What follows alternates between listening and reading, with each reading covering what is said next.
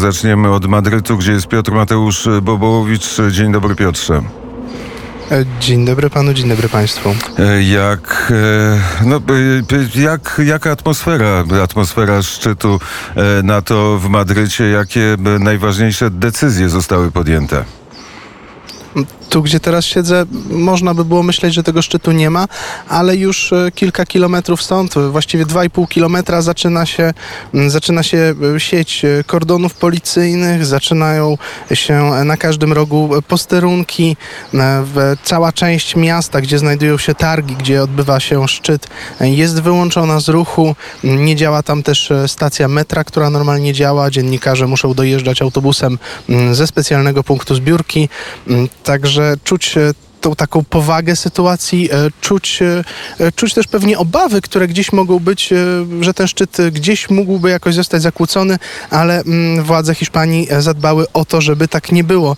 Najważniejsze, oczywiście najważniejsze tutaj dwie rzeczy. Najważniejsze to wystosowanie oficjalnego zaproszenia do Szwecji i Finlandii do wstąpienia do sojuszu, a także przyjęcie nowej koncepcji strategicznej tego dokumentu, który wyznaczy na najbliższe lata kierunki rozwoju sojuszu, kierunki postępowania. O e, koncepcji e, strategicznej, o nowej koncepcji strategicznej e, NATO pozwolisz, że porozmawiam z generałem Bogusławem Samolem. To jest i generał, i profesor Akademia Sztuki, Sztuki Wojennej. A powiedz, jakie jest twoje doświadczenie, bo to pierwszy szczyt, który obserwowałeś bezpośrednio i obserwowałeś z bliska.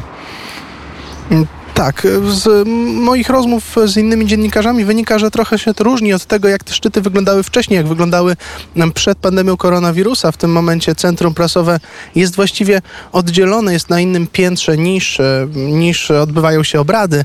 Mamy kontakt z politykami, z delegatami, wśród których e, właściwie prezydenci, premierzy, ministrowie spraw zagranicznych, ministrowie obrony.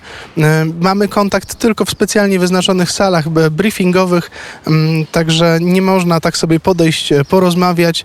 Na wywiady trzeba się umawiać, e, a e, tych bronią, mm, tutaj bronią tego dostępu rzecznicy prasowi, mm, gdzieś tam tych dziennikarzy trochę odpychając, więc głównie rozstawione kamery nadają wielkie telewizje, nadają na żywo z tego centrum prasowego, gdzie właściwie mm, nie ma tych najważniejszych uczestników szczytu. To, to jest e, norma w czasie szczytów. Obowiązują specjalne reguły, reguły bezpieczeństwa. Dziennikarze e, na ogół są, e, na ogół są odizolowani. A powiedz, udało ci się porozmawiać z mieszkańcem Madrytu, komu, któremu zadałbyś pytanie na temat wojny na Ukrainie, na temat szczytu, na temat Hiszpanii. Tutaj e, nie czuć e, bardzo tej wojny na Ukrainie, e, nie czuć, że ona się gdzieś toczy, chociaż są pojedyncze symbole solidarności. Nie udało mi się porozmawiać z żadnym z mieszkańców. Wczoraj trafiłem przypadkiem wieczorem do jakiejś dosyć dziwnej dzielnicy, dzielnicy bardzo mało europejskiej, mm, ale tak to jest, jak się chodzi niezbyt utartymi szlakami. Natomiast trafiłem na pojedyncze flagi, mm, na pojedyncze flagi ukraińskie. Mm, Na jednej z nich była namalowana wielka pacywka, co też pokazuje to podejście Hiszpanów, podejście Hiszpanów, e, którzy chcą przede wszystkim pokoju, chcą e, nie musieć się martwić o to, co dzieje się w Europie Wschodniej. Piotr Mateusz Bobowicz z Madrytu.